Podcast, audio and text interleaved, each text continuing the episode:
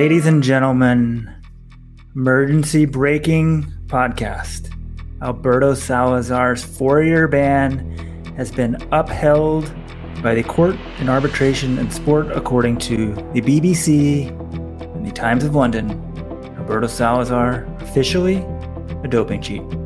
This is a special bonus edition of our podcast, which we just recorded. Regular podcast to come after this, but we felt we had to break in. We've been tracking Alberto Salazar and hearing about doping since before this website started, and now officially he will be banned from the sport for three more years. Till two more years. Time flies, John. Wow, two more years. COVID helped Alberto. Two more years of no Alberto. But this decision it's taken a while, but it got here. It's probably what most people expected. What are your guys' immediate thoughts? First thought is what the hell took so long? This case was heard back in March. Now it took them six months to announce. They haven't even officially announced the decision. This is based on Matt Lawton and Mark Daly's reporting, which I trust. But couldn't they just announce? It took them six months to reach the decision. Why couldn't they announce it and then come out with the decision later, like they did in the Houlihan case? I'm not surprised. It was pretty clear to me he broke those rules. You can debate whether those rules should trigger a four year ban, but he did violate them. I'm not surprised. Now, does this mean that we don't have to worry about, wonder about Alberto? We don't have to bring him up in the podcast every week like we have for the past two years? Is our long national nightmare over? Can we stop talking about Alberto for the next two years? Why is it a nightmare to talk about one of the most interesting and most successful men in the history of track and field? But my main takeaway is here: this changes absolutely nothing. One, I've been saying on by logic for months, this is obviously what's happened. He's the ban is upheld. If he was going to be cleared, they would have had to announce that he's clear because he'd be suffering irreparable harm, and then get to the decision later. Number two, I want to see the actual decision. So finding out that the ban's upheld, I basically already knew that, just I didn't have it officially. I want to see the reasoning. Anything, I, I want to see what the judges say in their decision just to see what they think about it. Because to me, it's still three incredibly unsatisfying. I mean, Alberto Salazar has been banned. He had already been canceled for his fat shaming of Mary Cain and some other women. But the supposedly evil mastermind coach has been banned from the sport for what?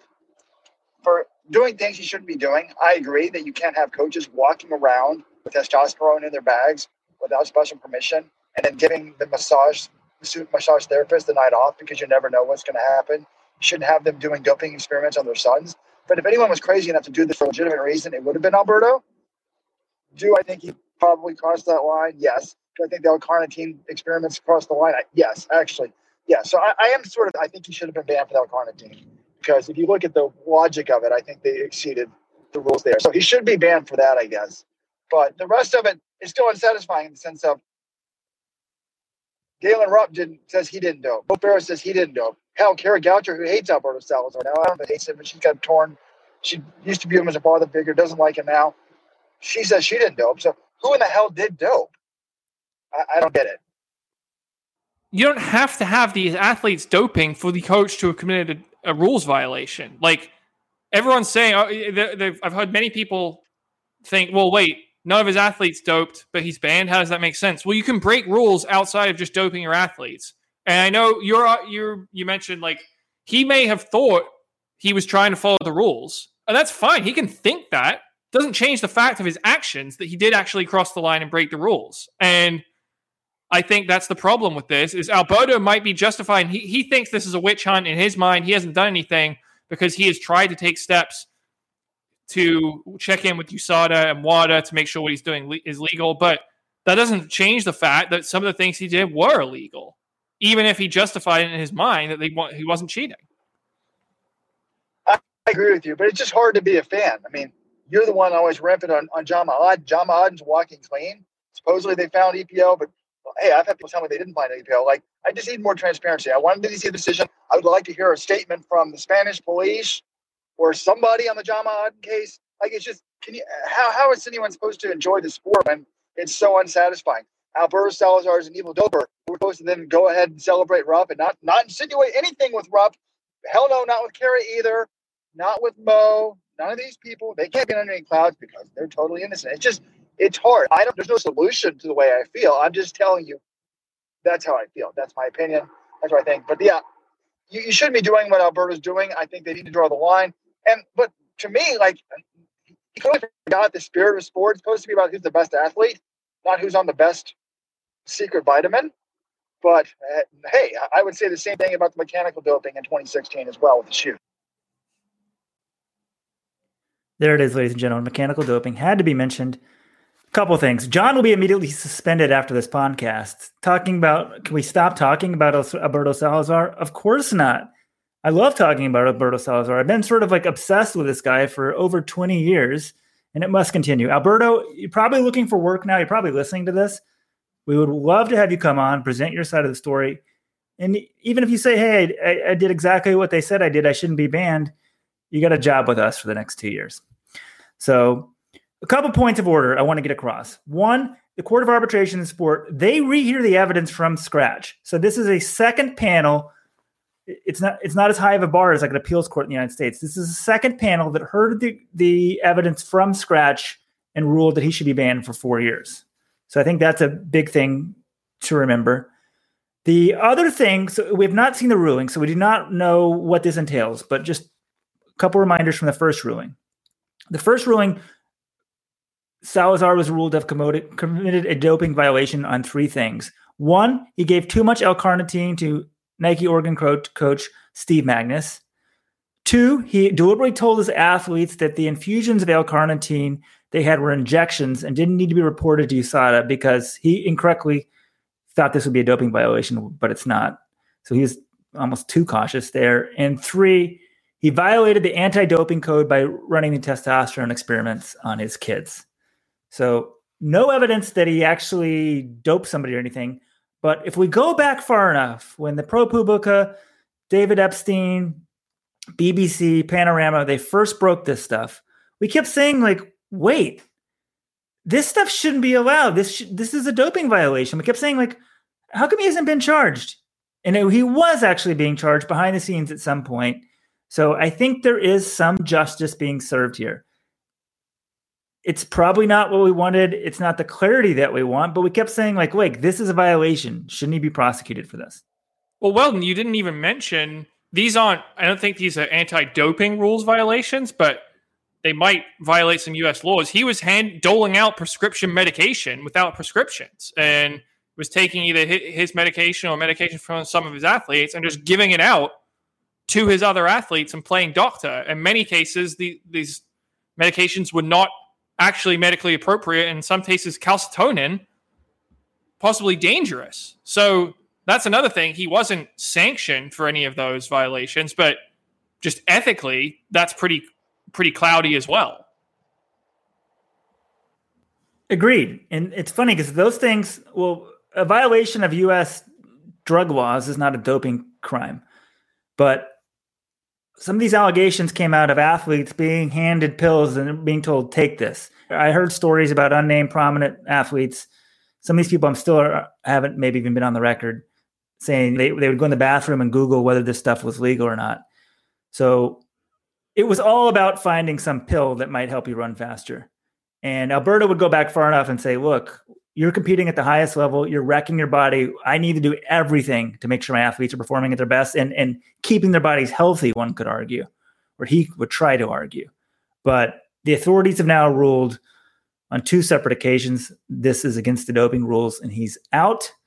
And some of these, the doping pill stories, that sort of stuff, is in Nike's Big Bet, which is supposed to drop. It's already out on Paramount, excuse me, on Peacock in the United States, but it's airing Friday night in Canada on CBC. So Paul Kemp, the director, he was on our podcast last week. You, you probably want to listen to that if you haven't. It's a great listen. But Paul, if you're scrambling right now to re-edit the ending and say Salazar's ban was upheld, we wish you luck. You got a couple days. There's not much information you actually need to add. I think. The more I think about it, Oh, but we, we said he was going to be banned because he clearly had already violated those rules. Anyone with I didn't see how he would get off unless they just want to totally ignore the rules and say like, you know, he didn't mean to ban any. He didn't mean to violate the rules, but he did. But that's not the way doping rules work. Like you get someone on technicality, and they're gone. And you know, so. But the more I think about it, it's good. Like we need to go into the modern era. We don't need coaches looking for a pharmaceutical edge. We don't need coaches telling athletes to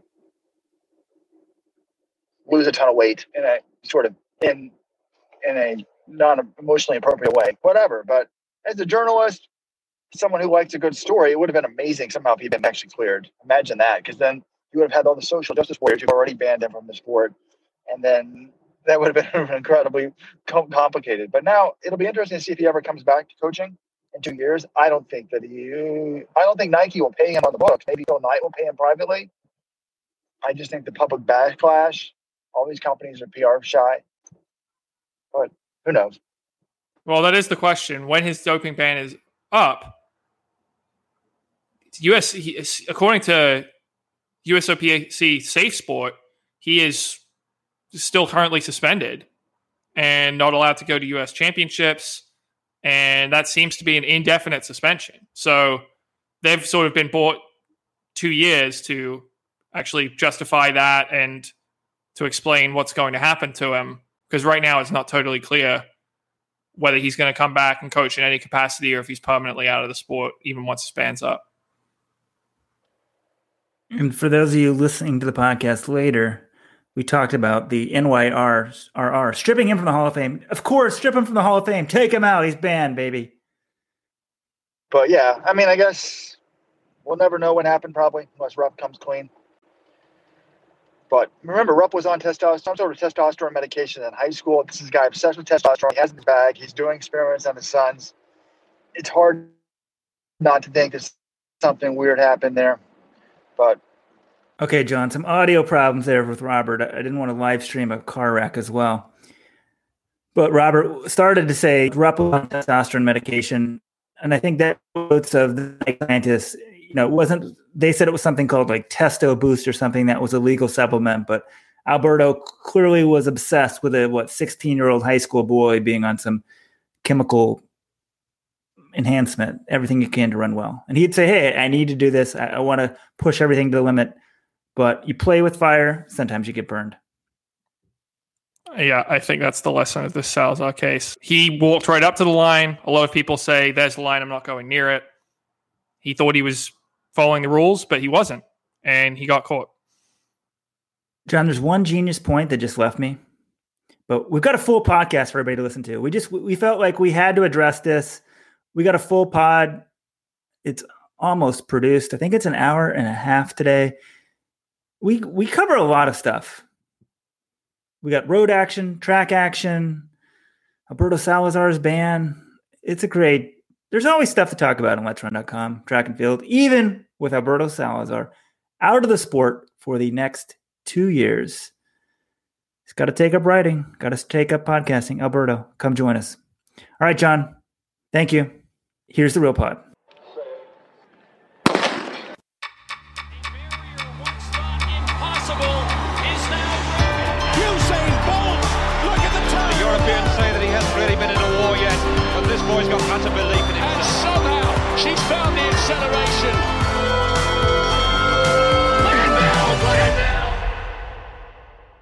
Hello, everyone. Welcome to this week's episode of the Let's Run.com Track Talk podcast, where each and every week we make a boring sport interesting one part at a time. Who wrote that intro? Is that Robert? I don't know. We'll get to that in a minute. Anyway, tons to talk about in the running world this week. Cole Hocker has turned pro and signed with Nike. The winner of the Vienna Marathon has been disqualified for wearing illegal shoes. Edward Cheserek has beaten fellow Oregon legend Galen Rupp in his half marathon debut the Great North Run, but both of them lose out to Mark Scott. Nell Rojas takes down Jenny Simpson to win the US 10 mile champs. World Cross Country has been postponed again. All that much more to get to on this week's episode. And this is Jonathan Gault. I'm joined by Weldon Johnson. And we also welcome back Robert Johnson, the conscience of this show, some would say, for better or worse. He's playing sick tonight. This is his flu game but he had to come back. He had complaints about last week's episode. So, Rojo, welcome back.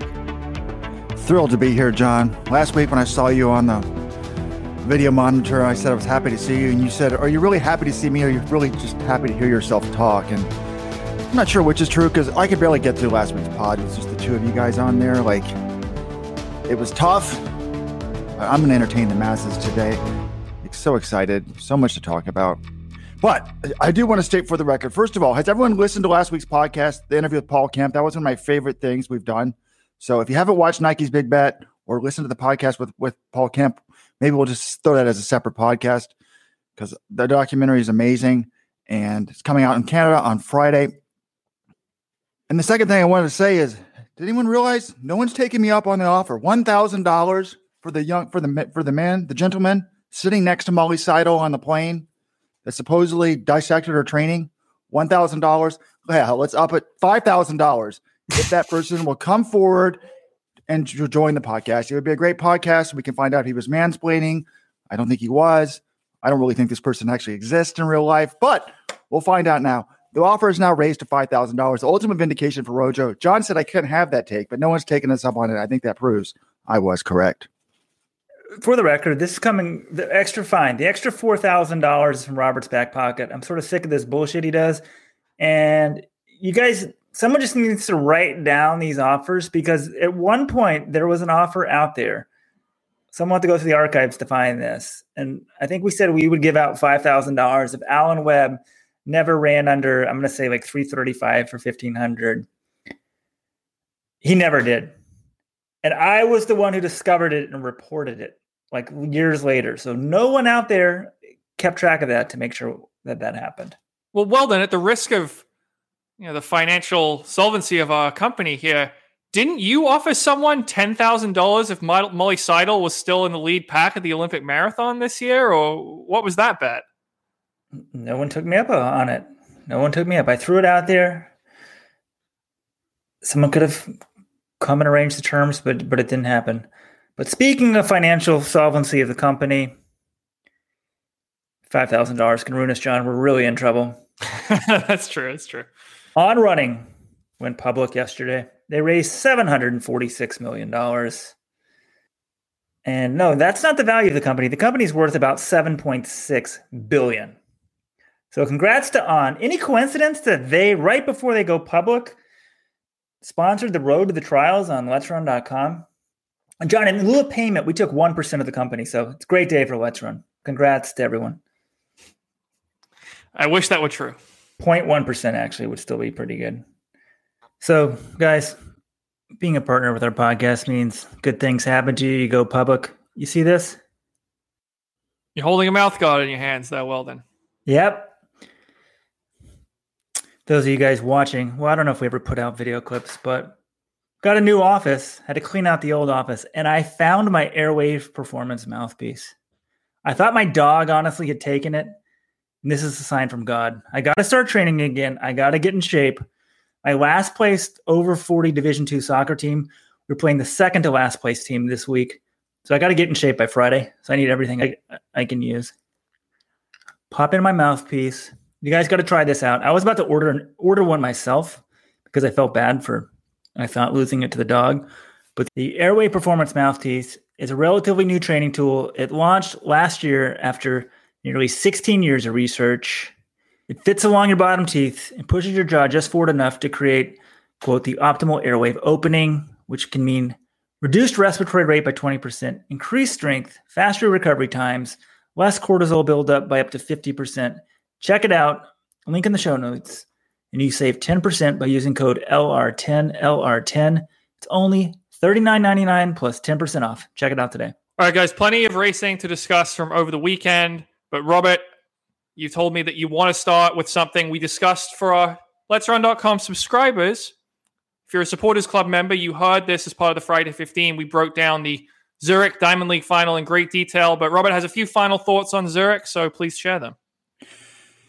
Yeah, everybody may not have listened to the Friday 15. Again, let's run.com slash subscribe to be a VIP. But how great were those 1500s? Timothy Cheruiyot versus Jacob Ingebrigtsen. And I just thought that was amazing. And we got the result that was the best for the sport of track and field moving forward. I mean, remember after the Tokyo Olympics, you've got the 20 year old wonder kid dethroning the world champion, and his dad goes into the mix zone and says his son will never lose to Timothy Cheruiyot again. And at the pre classic, it wasn't close. But this time, the roles were reversed. And Weldon pointed this out. This is perfect for next year because it creates doubt. Who's going to be on top? We don't know. And I one of the things that struck me about this race afterwards was one of the quotes from Timothy Cheruiyot, John, was how much has this injury been bothering him? I mean, because it was a weird season. Like he doesn't finish top three of the Kenyan trials, but he PRs at Monaco. But this quote was, I was having many challenges in Tokyo, so now I am getting better. My hamstring is getting better, and I am prepared for next season. My goal is that I now need to defend my world title at next year's championships. That is my target now. But I need to work out hard because I know Jacob Ingebrigtsen is going to continue to get better. So it's perfect. He realizes Ingebrigtsen's young is going to be improved. He wants to improve.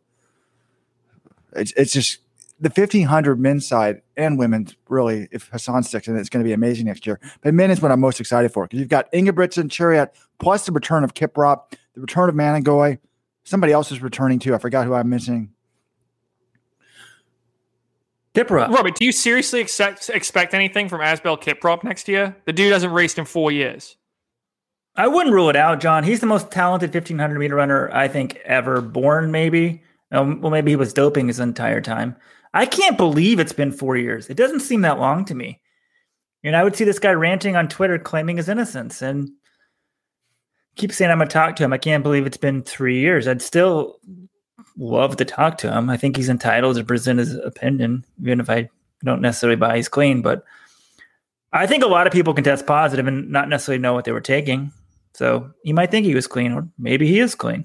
Well, the thing, okay, so I've seen a lot of people saying, oh, you're a Shelby Houlihan apologist. How can you defend Shelby and you don't believe Asbel Kiprop? And I will leave open the possibility he might be innocent, but EPO, how does EPO? I've never heard a good explanation for how EPO gets in your system accidentally. Most of the people who've been busted for EPO, I'm like, okay, yeah, I, I haven't, I haven't, I've yet to hear a good explanation. And there might be one out there. If you're a listener and you've heard, you know, there's legitimate contamination or some ways you can test positive for EPO without sort of intentionally doping. I'd love to hear it. Jonathan Gault at let'srun.com. But most of the time, EPO, that's a drug you take if you want to be better at distance running. So that's sort of why I'm less inclined to believe Kiprop, even though he has always maintained his innocence ever since he was busted. Speaking of Shelby Houlihan, near the end of the podcast, I will bring her up. I'm going to dissect that Alan Abrahamson comment, column from a couple weeks ago. What a disgrace got to talk about that. But John, I forgot it was EPO. That's how long it's been, and it's a harder one to sort of accidentally get in your system. So who knows? Plus the Rosa, well, they're not brothers. The Rosa combo. A lot of athletes under that umbrella have tested positive for EPO. Not saying anything not an allegation, it's just facts, right? I mean, a lot of Rosa, usually female marathoners have tested positive for EPO, and Kiprop was managed by the same group. It doesn't mean that that's getting anything, but it's just another piece of evidence not in his favor, right? They might have the same doctors, the same masseuses, the same network, that sort of thing. But John, you asked if I think he's going to do anything. I don't know. I would say the odds are less than 50% that he's going to be a big player. I do think he's a massive talent. And I know one thing it's going to be interesting. And as we said, I'm the one that put it. I've always thought where your dreams become reality. I like that. But I, I was seriously thinking about putting, you know, kind of tongue in cheek, making a boring sport interesting day by day. That's what we do every day in Let's Run on the front page. That's what we do in the podcast every week. And Kiprop will make things interesting during next year. On the women's 1500 in Zurich, I mean, what a season for Faith Kipyegon. She wins again and I think you talked about this briefly. We probably should write an article about it, though. That has to be the greatest women's 1500 meter season in history. Olympic title, a 351.07 time. She runs three of the 10 fastest times in history, all in the same year. No one else in the world has ever run. She's the only person in the top 10 more than once. She did three of them this year. So, pretty amazing stuff. Yeah, I've loved watching her race this season and kick ass. And those Semenya battle, uh, sorry, the battles with Sifan Hassan, incredible. I'm so glad that they were racing each other, and you can tell they have a genuine respect for each other as well. congrats to both of them. And yeah, greatest greatest 1500 runner I've ever seen on the women's side, and the greatest 1500 women's season I've ever seen. Yeah, and congrats to Hassan. I mean, she, she's a joy when she runs. She loves to compete, and we said it before. Anyone that kept competing after the Olympics, thank you for caring about the sport and not just yourselves. I mean, I know you may probably picking up some money, but these stars that just bagged out the season, I get it. You might be emotionally tired, but I feel like the sport's better off when people continue to compete, give the fans something to watch.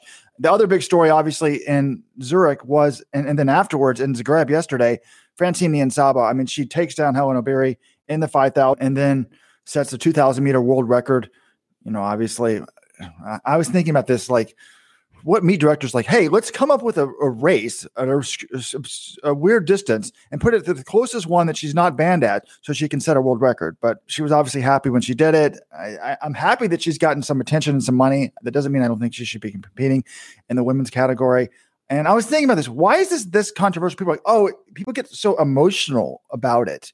You know, it's natural and this and that. Well, you know, my my testosterone is naturally probably 10 times higher than most women's too.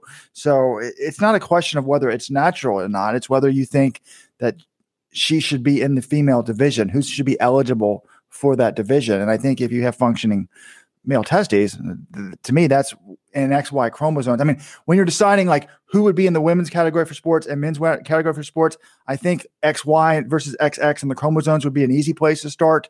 And then I think obviously testes or not would be th- those would be like the two big ones. That's where I would start. And whether you have male genitalia or not really isn't important. I don't think male genitalia helps you be a faster runner. That probably actually, well, most male genitalia doesn't weigh that much, but it probably slows you down a little bit. Ladies and gentlemen, if you're listening right now, that may have sounded smoothly done right there, but it was not. We edited it out apart. Subscribers only are going to hear a true Rojo rant. We'll put it at, at just at the end of the podcast. End of the podcast for subscribers only. Nice recovery there, Robert. Nice recovery. It may have been the most insane Rojo rant I've ever heard. So if you do want to listen to it, let'srun.com slash subscribe. But Robert, to get to your point, why would she run this race?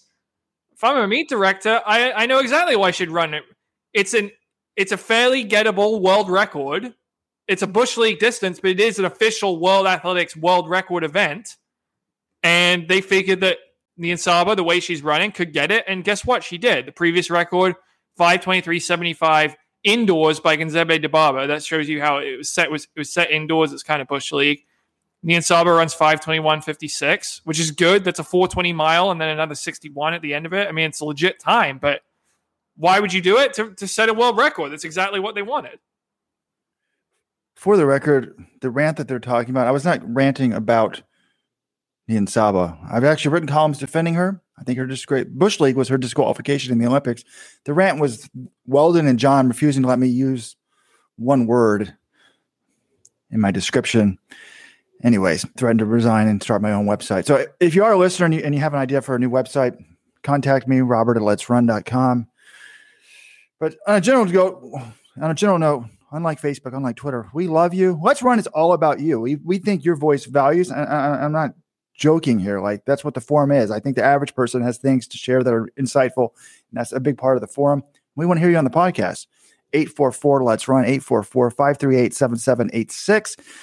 Hit extension seven, go straight to the voicemail. And if we play your audio clip, probably get a free pair of shoes. So hear from you soon.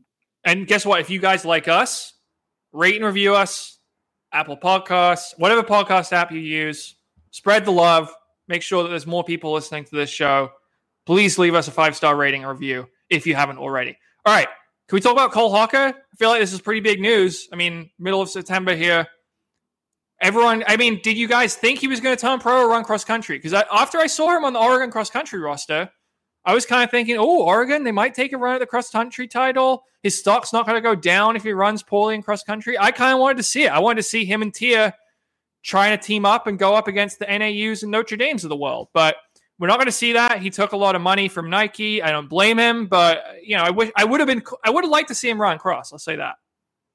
I agree with you, John. I mean, I've my son was out of school for six days. I was kind of out. I, I go to the website. It says 1500 meter star Cole Hocker turns professional signs with with Nike. I thought you guys missed the story. Oregon Duck Cole Hocker turns his back on the Ducks and ruins their NCAA cross country team titles. That would have been the story I wrote. I'm kidding, but I'm kind of shocked, honestly, that Nike. I mean, I guess he could get hurt or something. Maybe. I mean, we're talking multi millions of dollars here that he's going to be getting, right? I mean, it has to be. You know, the the the. I'd always heard that Centrowitz and Alan Webb were in the two hundred fifty thousand dollar a year range coming out of college. Um, Drew Hunter more like four hundred. Um, Hobbs Kessler like five or six hundred thousand dollars a year. I heard Wheating at one point made seven hundred fifty thousand dollars a year. These may not be accurate, but Jenny Simpson was north of five hundred thousand dollars a year for a lot of her career. So uh, she, he's making a ton of money, but Nike's going to pay him. Phil Knight, Oregon is their is their thing. Like, why wouldn't you just wait? Literally two months. I mean, like, or even just sign the contract and not announce it.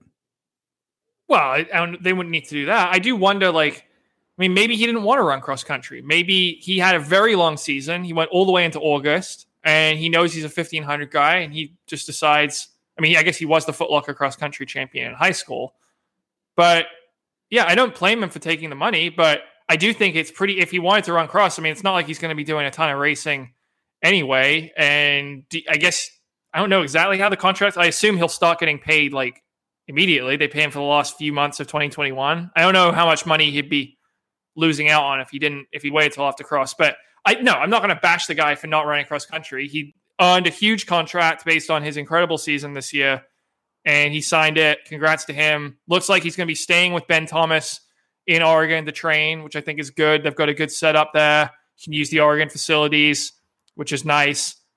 Yeah, I, I expect more big things from him moving forward. I guess they can't really. I guess it's just the risk. Like if he gets hurt, if he doesn't run well, and you can't. I said why not sign it, not announce it. But then if it ever came out somehow, if it was ever leaked, then Oregon would lose that title, despite the NIL NIL rules, and it would look bad for Oregon. But I'm happy he's getting paid. But let's be honest about this. If it wasn't for money, it would be better for him to still be in the college system. I think the college system is a amazing developmental system. I think being on a team, the cross country, the camaraderie, that's fun. He's got something to focus on. It's not, it's not about yourself. You don't get self absorbed. One thing that's hard as a pro is if you're not feeling well, you can always just push it off a little bit and push it off. I guess some people think this is good, like, oh, I don't have to race. I don't have to race. I don't have to race. And then you never race. Whereas if you're on a team, you're, you're, you're going to sort of push through some things. Some people, I guess, think that can lead to long term, you know, injuries. But I, I, I disagree. I think, you know, the the college system is an amazing development system. So I think he would have he he would have. I mean, as good as he is, he's going to have races that he's competitive in next year. But like, good luck to Hobbs Kessler next year. I do think it's interesting. Yared Nuguse, the another U.S. Olympian in the 1500 meters this year, another collegiate star. He actually will be back, and he's running cross country for Notre Dame. Seems like I talked to his coach Sean Carlson earlier this week. Sounds like they're planning for now on running the track season as well, and then I think after that he'll likely turn pro. I'm not sure what his eligibility status is actually for that, but careful, John. Careful on the word you use. Careful. What do you mean? Olympian Yared Nuguse. Oh, you don't. Oh, come on. He didn't start the race, so he's not an Olympian. Actually, we can have that debate. I, I'm fine calling him an Olympian, but I bet there are people out there who will say, no, he didn't actually start the race. He's not an Olympian. What do you guys say? I have no idea how it works. Is there some official Olympic like ruling or committee? He made the Olympic team, but he didn't compete. And it's fascinating. It's amazing how everyone is like black and white in these things, but there's a thread on this about Nuguse not going pro. And there's apparently a podcast out with him somewhere. And there's one guy there, and he's like, Look, I became less of a fan when Des Linden showed up at the Olympics in 2012 and went through the motions, running injured just to sort of check the box, say she was an Olympian.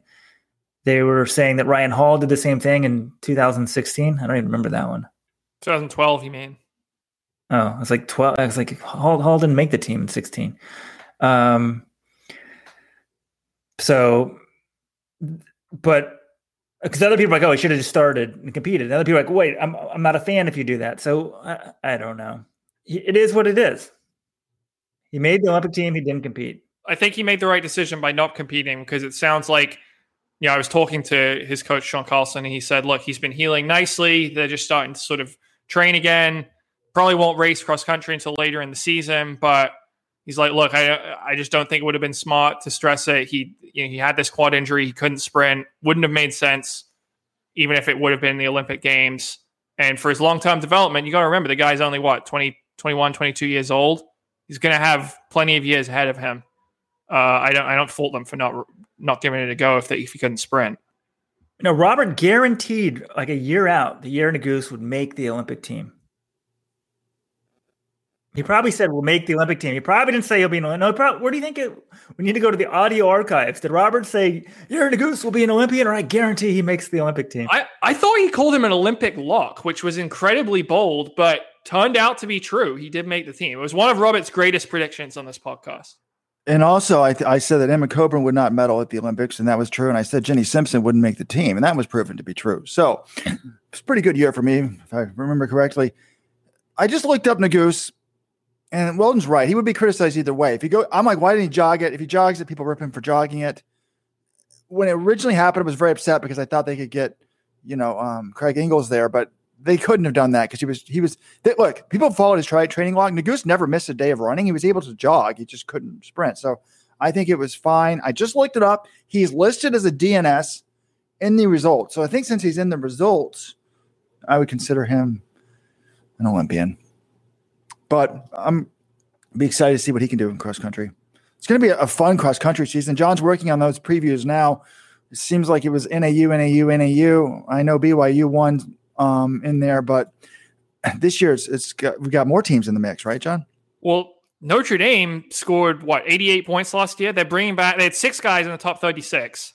They're bringing back all of them, and they're adding a 1341 guy, Matthew Comedy, who didn't run NCAA's last year, and a Penn transfer, Anthony Russo, who's like a sub 29 guy, I think. So they could be totally stacked. But okay, State is really good again. Like here's the thing, and NAU lost Grijalva and Blaise Ferro, but they're always good. It's going to be some really stacked racing this year, NCAA cross, because last season did not count for eligibility purposes.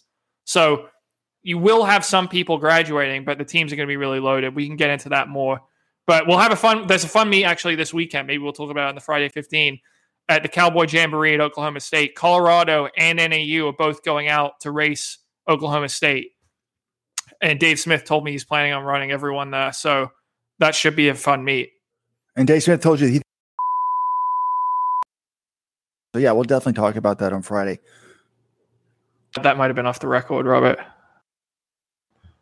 I'm just going to take that part out. And on last week's podcast, I was saying that the end of the Diamond League is sort of a bittersweet day, kind of melancholy. But I take that back. I was totally fine this week. We, we sort of in the US, we got a bunch of road action, Fifth Avenue Mile. The weather changed here, Great North Run. And then we still had some kind of not B team track meets, but sort of these like season ending meets. And I have low expectations for those. We got a 12.99 from Devin Allen. Welcome to the sub 13 club. I mean, he's having a great end of the season. Diamond League champ. I mean, he's a guy who's really glad to keep competing. And the 110 meter hurdles could be fascinating next year. And Shelly Ann Fraser Pryce, 1078 in Italy. Some good action, but and now we got some cross country coming up too. So, but for me, let's turn to the road action. I think that's sort of where the mindset was in the US. Fifth Avenue Mile usually is one we want to talk about, but I think we got to go to the Great North Run because any race Galen in gets attention, right? And King Ches, even though they didn't win this thing, Marc Scott wins it. King Ches ahead of Galen Rupp. Usually we don't talk about 61 minute half marathons, but we're going to right now. Well, the course was a little tougher than usual. They had to change it. I think it was hillier than normal. So, because I was kind of surprised. Normally you get fast times at the Great North Run, and Marc Scott's winning time was 61.22. But I was excited to see Rupp and Cheserek. I mean, these guys, two of Oregon's greatest distance runners ever. I don't know if they, I don't ever remember them racing each other before. Maybe they have, but I can't remember it. Ches runs 61.31, pretty solid half marathon debut. And Galen Rupp third, 61.52. Five weeks following the Olympics, four weeks until Chicago. I think that's fine. if it's a little t- tough course. But it's not like something like, oh man, he's going to go run. Like if he doubles that up in Chicago, okay, that's a really fast time, but it didn't blow me away or anything. And John, you say 6130 is a good half marathon debut. I think if we're, it's good if we're having different standards. It's it's like decent for like a B teamer. I don't know. Anyone else runs who expecting really big things for runs a 61 minute half, and you're just nowadays. I'm just kind of like, who cares? Go under 60. Now maybe the course was hard, that sort of thing, but I don't want to be at the point where I'm evaluating King Chaz on the hopeful American who we hope can compete on the next level. Or he got beat by Marc Scott. Like we're like, okay, getting beat by Marc Scott is now acceptable.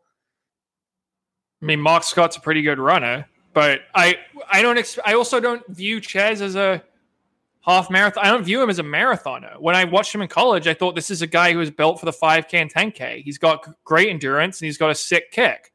I thought those would be his events. So 61 31 on a challenging course and a half marathon, I think it's fine. But by no means is he, is he top world class half marathoner, and I didn't expect him to be. I thought you were going to say, John, I don't view Chaz as an A teamer.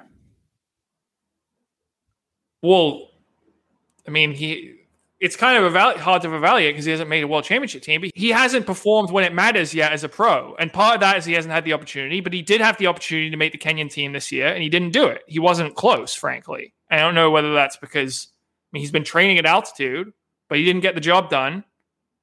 And now, you know, he's got another opportunity next year to make that teams. But so far, he's run some impressive efforts in sort of one off events. He ran that really fast indoor mile a few years ago but on the big stage, Diamond Leagues or World Championships, he hasn't produced anything as a professional yet. John won't go there. I'll say it now. I think he's. I, I would put him in the B team category now. Talent doesn't go away though. I would. I would love to coach you. I'll resurrect your damn career. I mean, I was going to do it tongue in cheek and be like, Cheserek's right where we thought he'd be, crushing Galen Rupp as a pro. But this guy has been out of, you know, NCAA's from 2017. He's run some fast times, but he's done absolutely nothing of significance in recent years. I feel bad for him. I thought, like, why isn't he a star? But look, he's not the only NCAA super stud to do very little as a pro. Anyone remember Lawi Lalang? I mean, whatever happened to Lawi? It wasn't like he didn't have a good coach. Lawi had, you know, uh, Bernard Lagat's coach, didn't do much as a pro. So, I mean, Lawi Lalang was running 13 flat in college. So I know he did some things on the roads, but like 18 to me is like, we're considering you for a medal at the World Championships or Olympics. But talent doesn't go away. I hope he can get it together. It's just, I don't know uh, what's going on there. Um, so on the women's side here in England, is it actually in England, John? Help me out. Is Newcastle in England? I don't even know. It is. It's northeast of England. It's up close to Scotland, but definitely it's where Dwight Gayle plays or doesn't play these days. Dwight, get on the pitch. On the women's side, Hellen Obiri got the win 67 42. Eilish McColgan ran pretty well in her debut, 67 48. But in terms of prominent Americans, Molly Seidel, seventh, 71 55. Now, she's, you know, coming off her Olympic bronze. Rupp was what, eighth in the Olympics? Which one was better? I think clearly Rupp's result here was better, 61 52. I mean, if you double that time, A, you've got an American record. B, you're probably in it for the win in Chicago. Um, but the difference is, you know, Molly's got an extra what three weeks from Rupp to get ready for her marathon. You know, New York is later than Chicago. But what do you guys think of the women's results in Molly Seidel specifically? Yeah, I thought. I mean, I expected Obiri to win her debut. She's run well in the 5,000 and 10,000 on the track. So that she would win this race doesn't really shock me. Seidel, I think it's. Like, again, Rupp, I'm not going to like 61.52. That's fine because, again, he ran the Olympic marathon four weeks ago or five weeks ago. Same with Seidel. So doesn't really bother me. And also, I know Molly Seidel, she's not gearing up to run a fast time in Chicago or Berlin. She's running New York, which is a grind. I think give her another, what, eight weeks she'll be fine. That's that's a it's a it's the icing on the cake anyway. It's no no lose scenario for Molly. She gets a nice appearance fee. She gets to take this victory lap in New York. If she runs well, people are happy. If not, her season was already a humongous success because she got the medal. So she's in a no lose scenario at this point. I'm excited to make a rare correction of Jonathan Gault. This was not Hellen Obiri's debut. I didn't say it was. She ran 64 51 earlier this year in Istanbul. Um, but back to Rupp it just it blows my mind, particularly having watching Nike's Big Bet um, the documentary. I mean, Salazar's career was made in he, his name was, you know, he became synonymous with New York. And why doesn't Rupp run New York? It, I mean, or is he trying to set his own thing as a Midwest guy or something? I don't get it. Like, was Rupp from? Wasn't he born in Illinois or something? Like, it just it blows my mind that Rupp has never run New York at any point. I know he kind of may want the American record and want the faster times, but good cross country runner. It just seems odd to me that Rupp's now run what eight marathons. You know, he doesn't have a lot of opportunities to run, but it seems like one of them would have been in New York by now. His family's from Chicago. He's a former Chicago champion. If he wants to get the American record, he's going to get it there. I doesn't. It makes sense to me why he'd keep going back. And even behind the scenes, Chicago's a Nike race. I wonder if you know Nike might who knows? Maybe they could enhance the appearance fee if he runs in Chicago. There's a lot of stuff we don't know. Alberto Salazar has been removed from the New York Roadrunners Hall of Fame. Could that possibly factor in these days? Or does he want to go to New York and just say, hey, yeah, Alberto was great to me?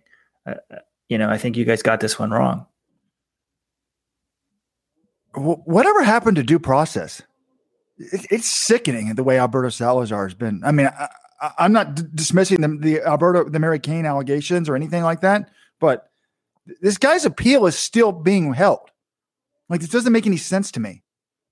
Wait, it doesn't make any sense that USADA, after a six, you know, four, five year, four year investigation, found him guilty of multiple charges, three charges, banned him from the sport for four years, that's not due process. You need to wait until his CS, CAS appro- appeal is done to finally like remove him from some of these things, Robert. Well, first of all, if you're talking about the ban, what Alberto Salazar did to get banned from the sport should not result in him being taken out of the New York Runner, Roadrunners Hall of Fame. Absolutely not. For running a doping, for testing testosterone on his son and giving Steve Magness a has been, a guy who wasn't even an elite athlete, the assistant coach, L Carnitine like that doesn't get you removed from the New York Roadrunners Hall of Fame. That, should, that doesn't make any sense. Robert, it's the Mary Cain stuff that got him out. Harassment of women, that for sure is what got him out. Safe, and you say due process. I think safe sports. There's a lot of questions about the process there, but they've ruled they banned him from the sport. I'm not sure when that came down, but Salazar was not removed until July 1st of this year. I think that was probably right after the safe sport sport ruling. One last thing about the Salazar stuff yes, the way he treated those women was wrong, but he wasn't put in the Hall of Fame as a coach. He was put in the Hall of Fame as a runner. Like I am totally opposed to like steroid users being in the Baseball Hall of Fame. I don't have a problem with that, but I don't think you, you should remove somebody from a Hall of Fame for something they did after their competitive career. It doesn't make any sense to me. Now, I guess people could say, what about Joe Pa and stuff like this? Uh, uh I mean, he, we're putting him in the Hall of Fame for his athletic exploits, not his coaching exploits to me, he should have stayed in the Hall of Fame. If they relitigate the 2016 Olympic marathon results, will the 4% name have to come off the Nike building? 1844, let's run. Give us your hot take. Oh, man, we're hitting all of our normal topics in this episode. So, long time listeners getting a payoff. Anyway, we've got some other road race events to discuss. We've got Adidas with uh, some shenanigans in Vienna and some world records in Germany. We've also got the Fifth Avenue Mile in New York. Where do we want to go? Let's stay with the New York Roadrunners, John. The Fifth Avenue Mile, the premier road mile in the world. We had a non binary division this year for the first time, but we didn't have any Kenyans. And that, that sort of begs my question can this be the most? I guess it could be the most elite road mile in the w- world, but like, there's never a top Kenyan miler in this thing. Someone look it up. Has has it ever happened in the last ten years? It's kind of crazy with their emphasis on diversity Oh my God. inclusion, equity. We we can't get one top Kenyan miler ever. I, I just sort of it's it's kind of like a running joke. Eh, fine, if you want to be the top North American mile, that's great. But then they bright, uh, invite all these Brits over every single year, and maybe they maybe some British guy, twenty six year old, it's much easier to fly over a direct flight from Europe, party it up for the weekend, and fly back, make a little money. But the winners, Jemma Reekie and Jake Wightman, both of Scotland. 349.5 for Wightman, 421.6 for Reekie. Scottish sweep on the streets of New York. Good point, Weldon. How in this day and day and age of DEI is this race allowed to continually not bring in any Kenyans? I mean, I looked it up. It, it wasn't just North America. We, we had Scottish winners. We had a guy from Spain, but the top 10 men's and women's were all white runners. Um, I did look it up. They have had a Kenyan winner in the past. Um, back in 2003 was the last time it happened. John Itati. Yeah, from 2001 to 2003, Kenyan men won three years in a row. 2002, a woman won, but none since then. Yeah, it's. I mean, it's strange to me. You obviously North Americans. It's easier to fly them over here and you know that sort of thing. But several of these athletes were competing in the Diamond League circuit earlier in the week and clearly just flew over straight from there. You would imagine it wouldn't be that hard to get a couple world class Kenyans, you know, free trip to New York, run a fun road mile. Doesn't happen. Maybe we should look into why. But I mean, it might be expensive. Sure, it's like, yeah, you want me, pay me blank appearance fee. But if you're the premier road mile in the world, the New York Road Runners has always put on the premier or some of the premier events in the world. It wasn't on TV this year. Recently, it's been on, I think, NBC, correct? Or ESPN? I think it was on ESPN because I'd always remember I'd watch that and then I'd flick over once it was done to the first NFL game of the season. And yeah, it was a little disappointing. Couldn't see this race. It was good racing. I enjoyed watching it, but had to watch it. USATF, I will give them credit, whether it was New York Roadrunners paying for it or New Balance paying for it or Runner Space making it available whoever was resp- or USATF, whoever was was responsible for making it free to watch on USATF.tv, kudos to that because it was fun. All right, now that we've debated whether only white people can win it, which actually isn't fair because Matthew Centrowitz has won that race in the last 10 years. I don't know what race he is, but I, he's. I don't wonder how, how does he how do you think he self-identifies? His mother is African American. His father is white. Normally that makes you uh, I don't want to go there. Um, anyways, but he was involved to me in the biggest story of this race. Huge discussion on the message board. Matthew Centrowitz, the guy that makes tons of money from Nike, certainly north of five hundred thousand dollars a year this year, I would assume. He kicks for the. They have a half mile prime, so if you were in the lead at the half mile, and then also ran, I think you had to run under three fifty nine for the men or something like that, you got a thousand dollars. Centrowitz did this, and people were wondering, you know, should you be doing this? Yes or no? He makes so much money, etc. Great discussion. Went on for like six, seven pages. Brings me to my email of the week. There was a post on there that I really liked. Let me see if I could find who wrote this. Where's the name? I don't know how to pronounce this. W E J O. Is that Wayho?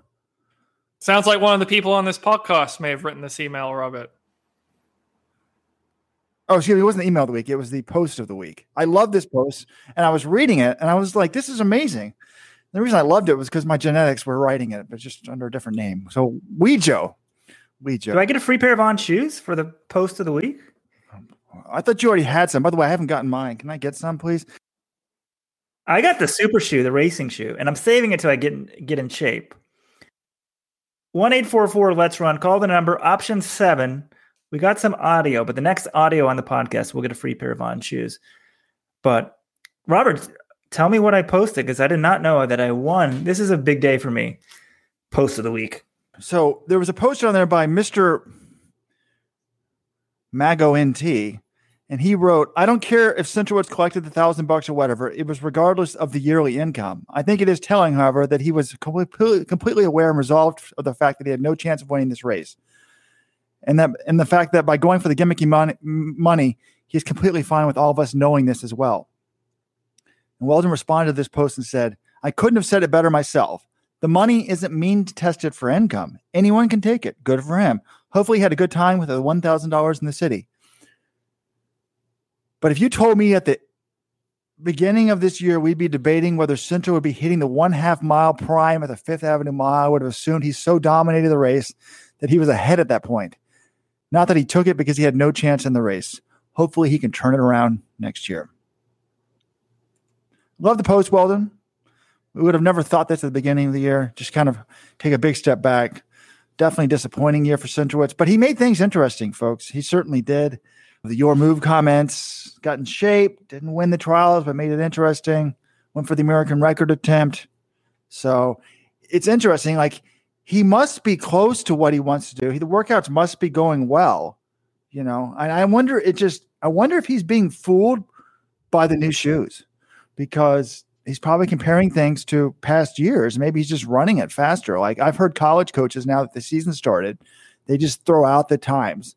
They don't pay any attention to the tempo times anymore because they're significantly faster than they used to be.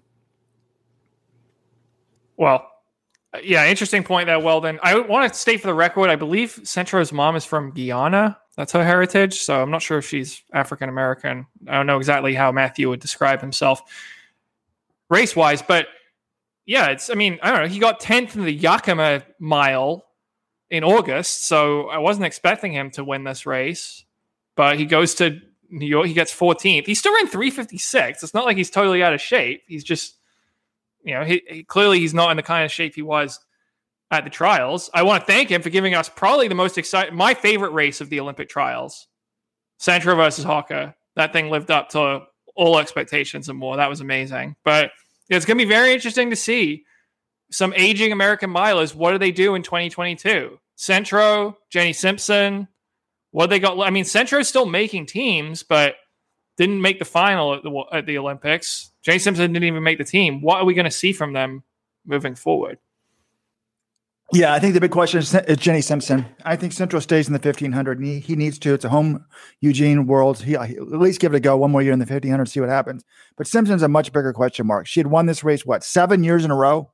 Doesn't run it because she wants to run the, she ran the, went down to DC, Cherry Blossom uh, Credit Union, Cherry Blossom 10 miler, which served as U.S. Uh, 10 mile champs. And, you know, this was her long distance pro debut. She runs Sure. 52 16, second place, outkicked by Nell Rojas, who is your U.S. champion in 52 13. Pretty solid run for Jenny, I'd say. First ever, you finished second, you're three seconds out of the win. You know, I think this to me showed there's a there's a future for her in the 5K next year if she wants it. It's not going to be an easy team to make, but I think she could move up. I don't know if she's ever going to be a force, you know, the real long distance, half marathon and marathon stuff, but I think 5K, 10K, uh, I think she could be competitive and make the team next year if you know if things go well. That's the best case scenario. Well, what's interesting to me is we don't know what she wants to do. I mean, she put up a thing on Instagram. She said she had a lot of fun. That was the most important thing. But do you guys think that she's doing this just to get her base up before returning back to the 1500, getting a different stimulus and come back to the 1500? Or do you think that she's doing this with the eye of moving up in distance? Or do you think she just doesn't know? I think she genuinely doesn't know Robert. I think she was doing this because it was a fun thing. It's you know she's every year she's done the same thing. She's getting older in her career. Maybe wants to try something new, see how she'd be at it. And yeah, maybe she can use the result to determine what she wants to do next year. But I think right now she just she she doesn't know. She has some questions to answer about what event she wants to run next year, that sort of thing.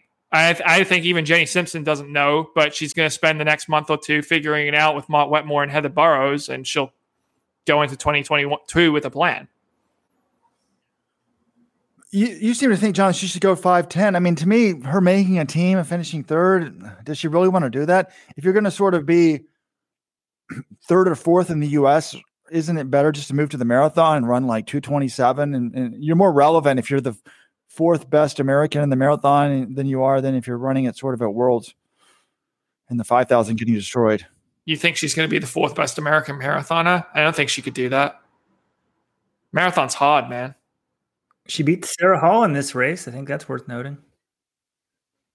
Yeah, but Sarah Hall didn't run a good race for Sarah Hall. Which is interesting because Sarah Hall's last race was, I think, a 68 minute and a half marathon, which was much better than this performance. So big question marks heading to her because fall marathon, you know, Chicago is not far away. It's less than a month away.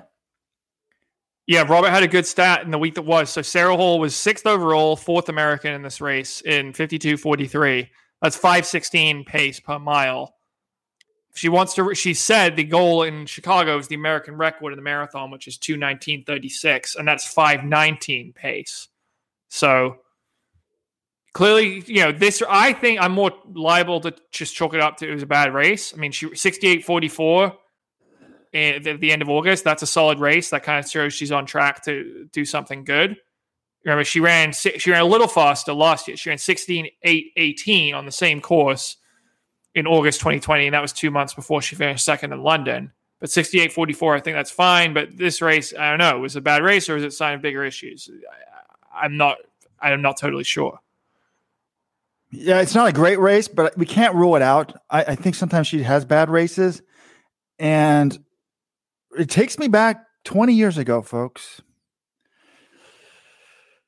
We're nearing the 20th anniversary of the highlight of my athletic career. I think on October 7th, we should have a black page.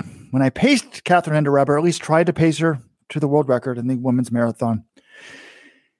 And should I save the detailed story to, for another day or share it now, John? how long's the story going to be? We've got some other stuff to talk about on the podcast, but I guess we can do it both. People like to hear me talk. No, like so the race starts and we're supposed to run 520 miles. She's trying to be the second woman ever under 220. And I asked Carey Pinkowski, the race director, I said, what if she doesn't come with me? Because this is kind of when Minute just started pacing people. It wasn't really clear if I was actually pacing her, just run like 10 feet ahead of her.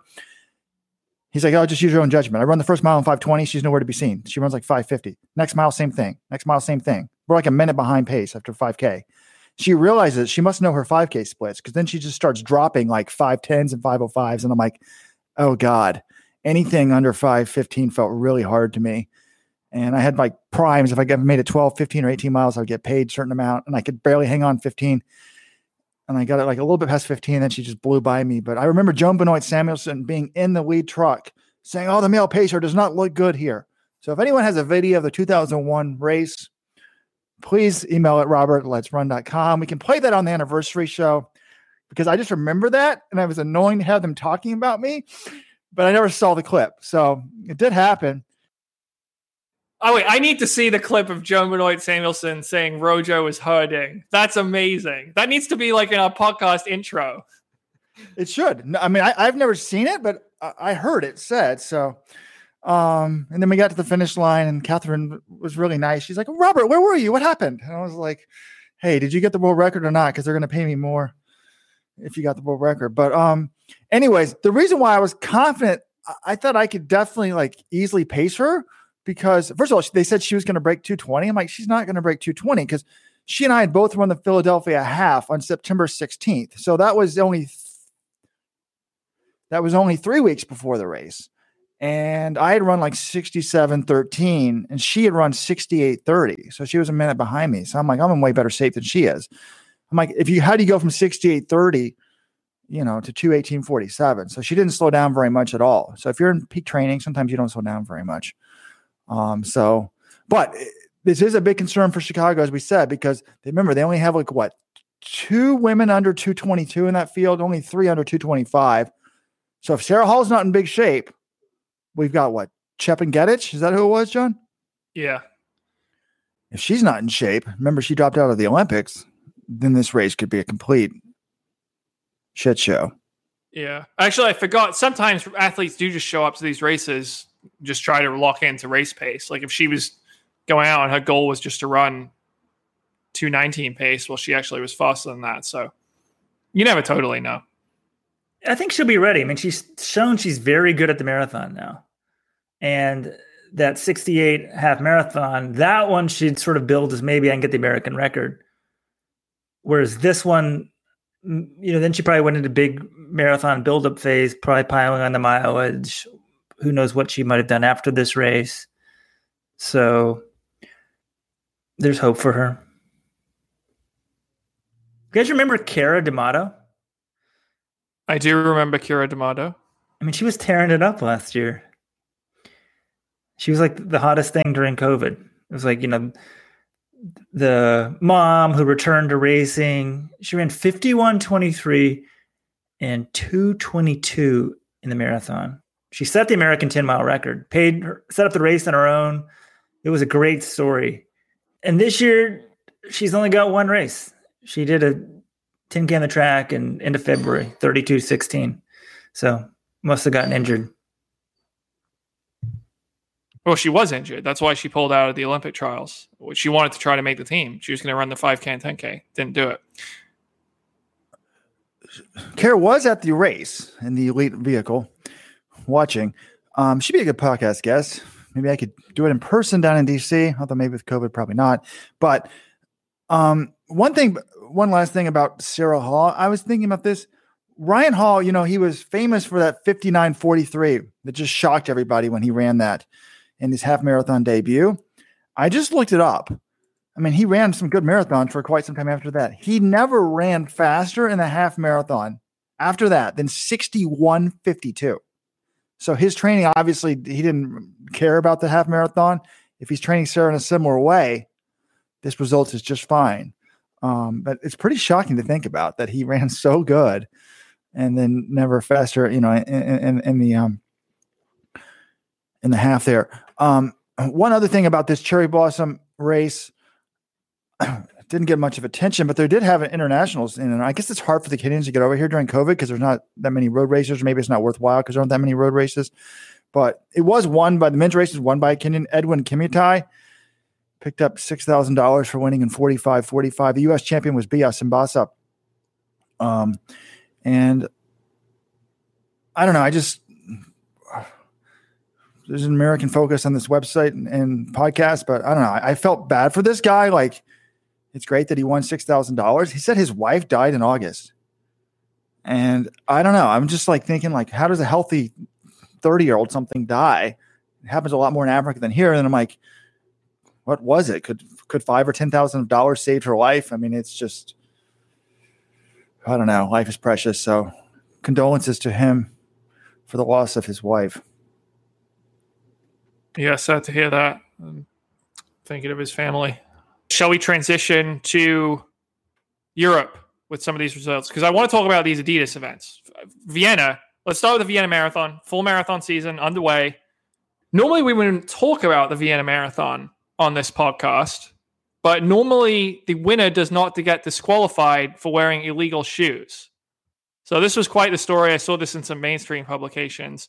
But you know, World Athletics comes out with their shoe regulations last year. Can't have a stack height of higher than 40, 40 millimeters. And Vienna had a process in place. The day before the race, you're supposed to write down what co- shoes you will be competing in, and they will clear it and say, okay, these are legal under World Athletics rules. Reportedly, Len- uh, the Derara Hurisa, who crossed the finish line first in 209.22, listed the Adizero Adios Pro 2s but he actually wore the Adidas Zero Prime X's, which have a 50 millimeter stack height. They're supposed to be specifically a training shoe. Yet he wore them in the race. I think he liked them so much. He runs 209.22 in them, and then he gets disqualified because it wasn't the shoe he listed on the form, and this shoe doesn't meet the World Athletics criteria. This, to my knowledge, is the first time someone's been stripped of a win for wearing illegal shoes. What do we make of all of this, gentlemen?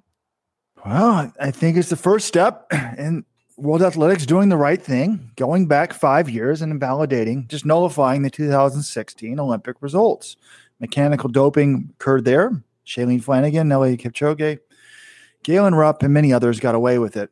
Um, I'm only a tiny bit joking when I say that, but we focus on having a microgram of some thing you got from a supplement in your system and you're banned for four years.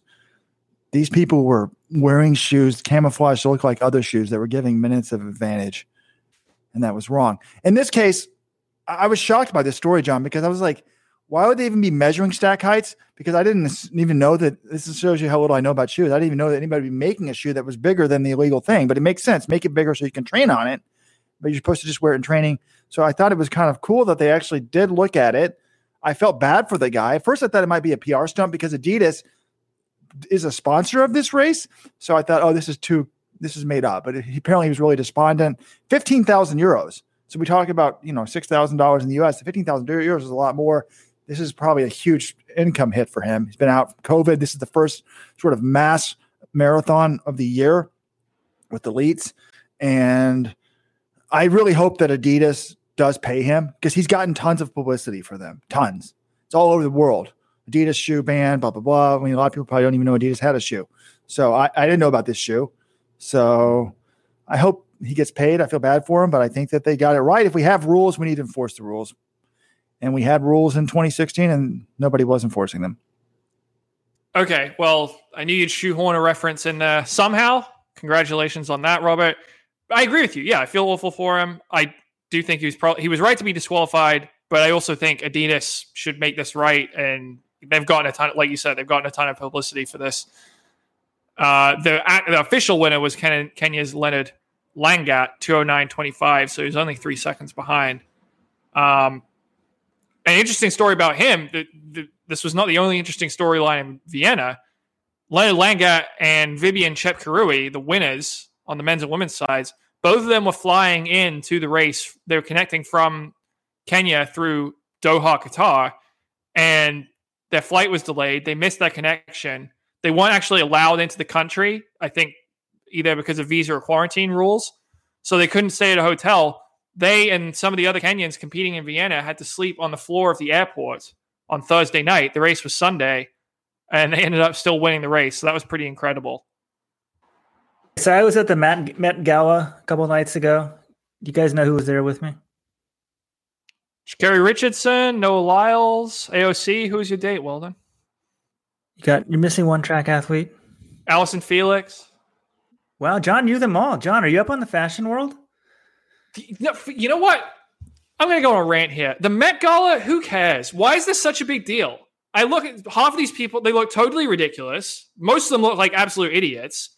Yeah, it's all people tweeting about my timeline. Met Gala this, Met Gala that. Like, it's just a celebrity thing. I don't know. I couldn't avoid it on Twitter, unfortunately. I'm just trying to watch Monday Night Football and hear people's thoughts on, you know, Lamar Jackson and Kenyon Drake. And instead, I'm bombarded by Met Gala crap. But yes, I did see that they were all at the Met Gala. Yeah, three track and field athletes: Sha'Carri Richardson, Allyson Felix, and Noah Lyles. Well, I was pleased to see Lyles there because I noticed on Twitter a few days before he was here in Maryland speaking to the Maryland track and field team. I was like, wow, this guy's really falling. Like a few months ago, he was the face of the Olympics. NBC was already handing him the gold medal. Now he's like a bronze medalist, relegated to speaking at the to the Maryland track and field team. No offense, I mean not the we don't love the Maryland track and field team here in Maryland, but I guess he still does have star power to get invited to the Met Gala. John, I'm confused. I mean, I know you live in liberal Massachusetts, but although Maryland's pretty liberal itself, but you asked Weldon who his date was. Like, should a married man go with someone who's not like it's so liberal that you're not supposed to go with your wife? That seemed confusing to me. I thought Weldon, it was just an innocent question. I well, I didn't actually think Weldon even went to the Met Gala, so I was just kind of playing along with the joke. I didn't think I'd get my political leanings thrown into it and come under attack from Rojo. Anyway.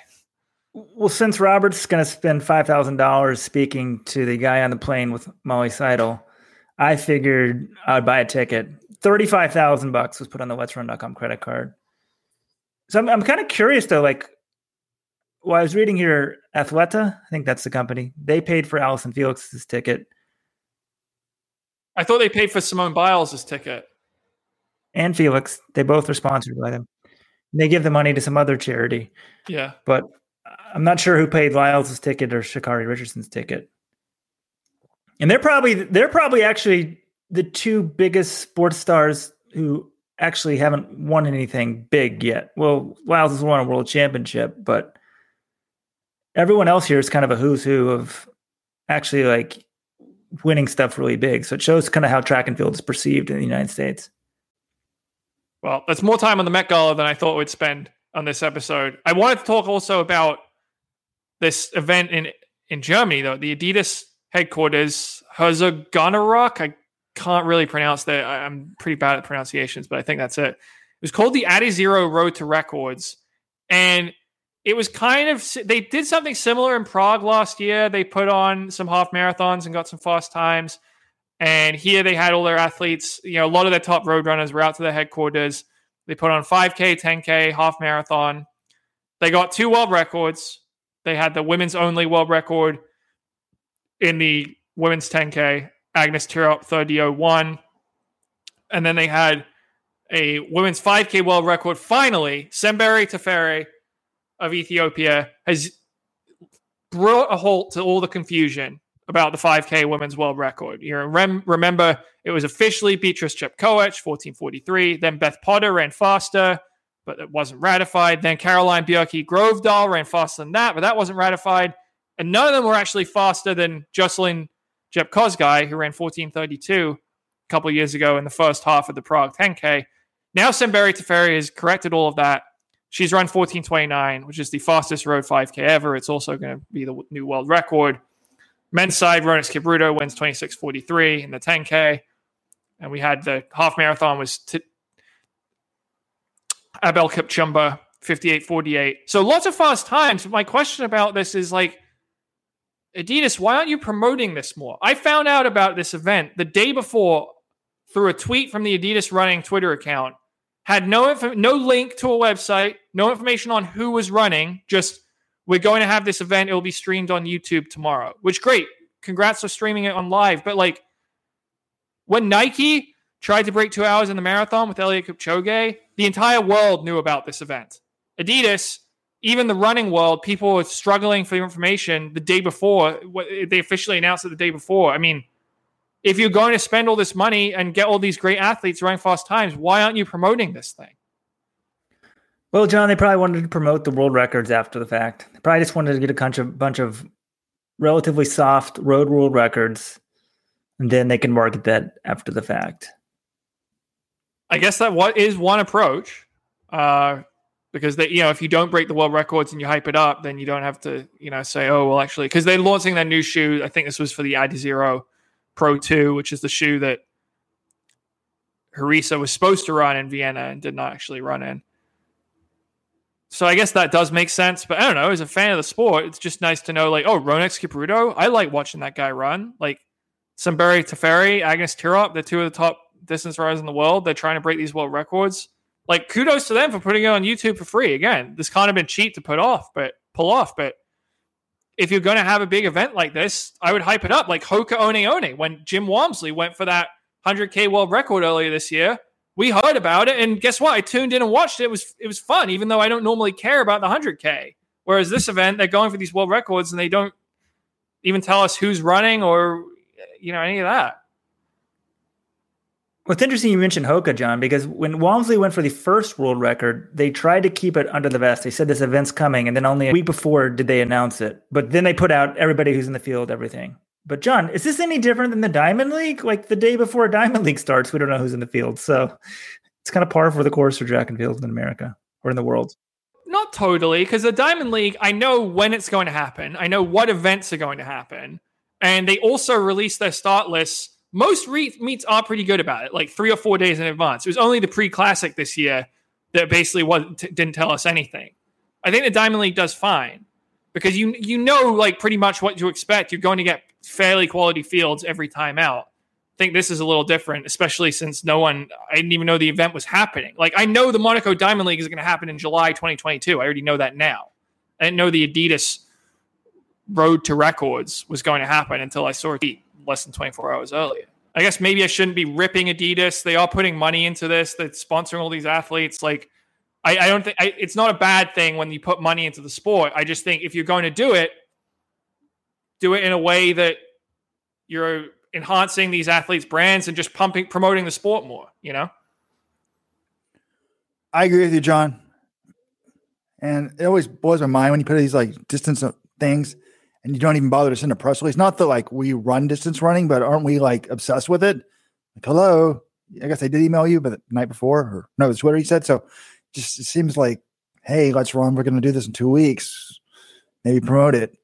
But what's crazy to me about this is, I mean, a guy ran 26 46 on the roads that was ninth in the Olympics. So it shows you how sick, and he's only 21 years of age. So it shows you how sick the Olympic 10K was this year.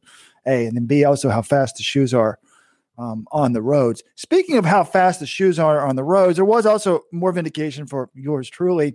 On the last podcast, I think I was on. Remember, we were talking about the 100 mile world record from by Al, by the excuse me, the 24 hour world record by Alexander Sorokin, and we were talking about. I said I probably, I think it probably he would not have set the record if he didn't have the super shoes. And then we pointed this tweet from Camille Herron saying that how the super shoes slow you down. That didn't make sense to us because why would he wear them if they were slowing him down? Well, guess what? Mr. Sorokin has since come out praising the super shoes. So yours truly vindicated, even though I've never run anything close to a 24 hour race. 24 hour world record holder Camille Herron goes home devastated we should have Camille on the, the, podcast. I think she'd be a great guest. But sometimes I, I, honestly do think this. I think sometimes people, it blows my mind, and I don't want to name names. I, am going to, for one time, have a filter. There's a individual that's been doing some broadcasting this summer, and I'm like, he or she does not understand distance running. I know that they were a, a world competitive athlete. They don't understand it. They should not be broadcasting. And you can be really good at something, not necessarily understand the nuances. And maybe for her, the shoes didn't work, but I think for him, they did. Speaking of 24 hour runs, Robert used to say he'd be good at the ultra long distances. The great Norm Hitzges in Dallas, this radio broadcaster, he does like a 24 hour broadcast for charity once a year. Should we make Rojo go run 24 hours straight and like stream it and just see how far he can go. I don't know what the goal would be. And then if he dies, we just say, well, you know, he, survival of the fittest. Sorry, Rojo. Yeah, honestly, I'm worried he would die doing that. Well, it's probably for the health of the site, health of this podcast. We, we I mean, keep Robert out of that. Might say it improves the site if you know weed out weed out the weak. If you got any ideas for the Rojo 24 hour run or Rojo challenge for charity or anything for charity, email me or email us anytime you want, podcast at let'srun.com. And remember, remember your Airwave performance mouthpiece, airwave.com, LR10. Check it out. Only $39.99, 10% off, code LR10. I could try to run more on the last day of the year than I did the entire first 364 days. But how much did this guy run? Wasn't it like 192 miles or something? Oh, I, I think I could, then I I think I probably run at least that much in a year. So well, I don't think that's doable. All right, guys. Big news this morning. This is we're recording this Wednesday. Well, cross country, which was supposed to be held in Bathurst, Australia, in February 22, 2020. Sorry, February 2022, has been postponed a year. It's now going to be held in February 2023. Now, if you remember, this event was supposed to be held in 2021 they postponed it a year due to COVID. And now again, World Athletics has announced this postponement is due to biosecurity measures and travel restrictions currently in place to prevent the spread of COVID 19 in Australia. Australian borders are closed to international visitors. I mean, this event isn't for another five months, but they've already said it's not happening. My question to you is who is going to step up and host this? We the last World Cross was in 2019. It was one of the best World Crosses ever in Aarhus, Denmark. Let's Run.com. We have a proud history of going to World Cross. We were there in Uganda. Rojo was in Guiyang in 2015. Weldon has said he's going to Australia no matter what. But we can't let another year pass without World Cross Country. I think someone needs to step up. Phil Phil Knight maybe backs it, and we have it out in Oregon. Someone needs to put up the money. I think North America would be a great great choice. You know, they haven't hosted since 1993 when Boston was the host. Victoria, Canada had a great course for the Pan Am XC Cup last year. They've said they've they're interested in hosting World Cross. Tallahassee has said they're interested in hosting World Cross at some point in the future. We have all these college courses. I mean, who is going to step up? We need to have a World Cross Country in 2022. What do you mean? It's been postponed. Is there any debate of having it this year? Sounds like it's this this the 2021 race will be held in 2020. I mean, the 2020 race will be held in 2022. No, the 2021 race is going to be held in 2023. Which is when the original next one was supposed to be held anyway. Can any Let's runners in Australia email us? Like you guys are like hardcore lockdown. Not that we did the best job with COVID here in America, but we've kind of decided, like a lot of the rest of the Western world, we're going to go about our lives now. But it would be great. I just don't think it's going to happen. The the IAAF doesn't World Athletics doesn't care that much about cross country anymore. Then it's every two years, so it's going to be in 2023. Speaking of the bidding part, do you guys know what it costs to bid for World Cross Country? Email me podcast at let'srun.com because I don't know what the end game is in Australia. Like just be an island and hoard everybody off forever. But America, we're still not letting people in. Like tourists still can't come to America, which I think is crazy. COVID tests and require proof of vaccine let people in. You guys are just cool with this. I mean, I know the same thing's happening World Indoors. There was no World Indoors in 2020. That got pushed to 21, and then that got pushed to 23. So we're going to go four years between World Indoors, but we still have World Outdoors. Like, look at the World Outdoors. When World Outdoors, when the Olympics got pushed to 2021, the 2021 World Outdoors got pushed to 2022. And now we have 2022, 2023, 2024, 2025. We've got this great run. I feel like we could just World Cross. It's only every two years anyway. We're going an entire four years without one. It's one of my favorite races. I feel like it. I mean, at this point, maybe it's too late. You know, I know it costs money and stuff to host and all that stuff, but I think it would be fantastic if we could have a World Cross in 2022. And I don't, I don't care if it, it, could be in it could be in Great Britain, it could be anywhere. I don't care. I just think it would be. You guys don't think it would be good to have one instead of going four years without World Cross? Well, I saw it in the article. Tallahassee's considering a bid for a future year. It said it was like a two hundred fifty thousand deposit, but it doesn't. I assume they get that back if they don't win the bid, or that's just that's lost if they if they even if they don't get the bid, they they're out two hundred fifty thousand dollars. That seems like a scam. It seems high for me. I mean, I know there's sometimes maybe there's a fee for some of these things, but two fifty for a world cross if you don't get it, that seems excessive.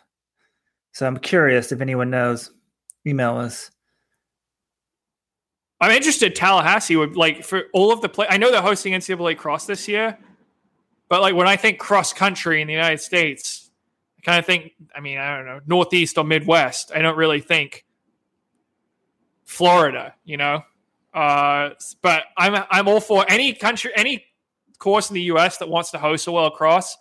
It's been far too long since the U.S. hosted if Florida wants to do a bid, I'll, I'll, back that because I think it would be good to get the event back in the U.S. So- soil. The bid in Florida, it's technically from Leon County, which has this great course apparently. NCAA Cross will be there this year, so it's going to be interesting. They're trying to say, hey, like these events are good. Thousands of people come in. It's good for tourism, but Vancouver, British Columbia had also expressed interest. So what if we actually get two bids for North America this time. I just kind of assumed if Vancouver, it's an internationally known city. If, oh, it's Victoria. Well, then. Oh, well, excuse me. Yeah, Victoria area. Excuse me. Um, been to Vancouver, been to Victoria. Both great places, both close to each other. I don't know if they both bid. I think they'd be both great places to have World Cross. So yeah, maybe if one of them wants to step up and they want to have cross country back to back. I guess they couldn't do it. It'd have to be 2023 and 2024 now. So are you going to have World Cross in North America two times in a row, 2023 and 2025? Well, actually, uh, they are changing the calendar, though. I thought that World Cross, they were moving to even years after 2023. So it would be the 2024 or 2026. So we would have three World Crosses in four years after not having one for four years? Look, they need to go back to having it every year, John. I would like to have it this year. You make a good point. Someone step up. They need to have it every year. And with all the hype of the U.S. Open last week, Djokovic going for the Grand Slam, it struck me that like it's fascinating to me that no one's won the calendar year Grand Slam in tennis in like more than 50 years on the men's side. Like you think that there would be one player that's dominant would win all the time. It shows you how hard it is in tennis. I mean, track, I think it would happen, but it's mainly because they have different surfaces. So we should have our own. We need more majors. We have this one major and it overwhelms everything. Olympics, World Championships. World Cross was a major. Then the white guys got their their feelings hurt that they couldn't weren't competitive and stopped going. And then we just de-emphasized it. So how cool would this be? Like, who's the best ten guy? Maybe we could have a major on the roads, a major on the on the cross country, a major on the track. We have three majors for the best 10k. Or I don't know. I mean, I, I just think this is an amazing race, and think it needs to come back more more prominently. You're saying some people de-emphasized it. Some of the Americans stopped going, but I don't know. I also would say in the last few years, a decent number of America's top 10K guys on the men's side have been going, but or have been trying out for the team. But at the very top, last year's World Cross was stacked. You had you had Joshua Cheptegei, you had Jacob Kiplimo, you had Jeffrey Kamworor, you had Rhonex Kipruto, you had Selemon Barega. You had everyone you would want. Guess who you also had? Jacob Ingebrigtsen. Jacob Ingebrigtsen. Yeah. All you white boys afraid to get your ass beat. Galen Rupp never did it. Come on. It's great for the sport. It's great for your development. So I'm just saying, uh, it, it was amazing. Why don't the, the, most obvious answer to me is why don't we stick it in Aarhus? Now the problem is COVID people may not want to do it, but we just go back to Aarhus for this year, and then we can we can get going again on it next year. Well, I mean, I'm not sure if the course. Remember, they ran it on the roof of a museum. I'm not sure if the course would need to be reconstructed, but that would be a great option too. Aarhus did a fantastic job hosting. I'd love to see that happen. But yeah, just like I said, this is an event that's close to my heart. So it would be a bummer not to have it for four years. But I hope this means that we would have it in 23, 24, and 26. I hope they don't skip 24 and just go 23 to 26. And then you have, you know, one world cross country between 2020, 2019 and 2026 Aarhus was so amazing and i wonder if anyone who went to that would report back to people it was so amazing that they could almost have like a annual sort of like spring event there and just running fans around the world go. Uh, that's how great of an event that was. I would try to go. You could have like a let's run reunion just running fans could go. They had races for the masses. Maybe you could get i don't know how many people did the mass participation races but maybe you could get like 5,000 foreigners flying to Denmark and it, works out money wise. It was just a tremendous event, really cool. What about changing the calendar completely? Putting World Cross in the summer. You could get all the top guys. You'd have your major, you have your track major, and then you have your cross country major either like a month before or a month after. So everyone would be in peak, peak, peak shape. At least you get all the 10K guys. Anyways, maybe the other people wouldn't want to do it though. So maybe you have it. Like, I may, I would have it like maybe in June. Yeah, something weird to me about cross country in June though. I just feel like there should be mud and it should there should be a crisp chill in the air. All right, can we go back to? I promised some Shelby Houlihan talk. I know We used to make fun on this podcast calling John Jonathan Gault the doping apologist when he wrote his column after the Shelby Houlihan case defending her. I played it both ways on this one. I definitely think that Jerry Schumacher runs a clean program. It doesn't mean there's not a rogue doper. Also, doesn't mean that she got contaminated. But earlier this month, I thought there was really a, I don't know, hypocritical. I'd almost say disgraceful column written by Alan Abrahamson. And I like Alan. Alan is a professor of journalism out in California. He's written a lot of books. He's been following the Olympic movement for a long time. He wrote Michael Phelps' biography. We hang out with him at Steve Soprano and I hung out with him in Poland one year, had dinner with him. He's always very friendly to us at the Worlds. Good guy. But this article that he wrote about Shelby Houlihan, time for Shelby Houlihan to come clean. And I put it up on the very number one spot on the website. Why? Because some people say, hey, you at Let's Run are too soft on Shelby. So I'm like, okay, we'll play the other side. And Allenson said the entire saga is truthfully has been pathetic. Do you think pigs can fly? The story's unbelievable. She needs to come clean, blah, blah, blah. And I don't know. I started the thread again. My son's been sick, so I, I didn't follow the thread that, that closely. So I don't know if people brought up this point, but I don't know how he could write this column. This is the same guy that wrote in 20, 2017, wrote on back to back days 2,300 words and then 1,900, over 4,000 words just praising that Justin Gatlin after after Gatlin had won the world title over Usain Bolt, and you know he says that in the doping arena, facts, rules, and process matter. Hello, if facts, rules, and process matter, she's still appealing. She can do that. Gatlin went to the CAS. Why can't she? And um, it takes a special person to endure all this, said Gatlin's agent. And then um, there was a couple things in that Abram. I went back and read those Abrahamson articles. We'll link to them in the show notes. But he, he kept saying this.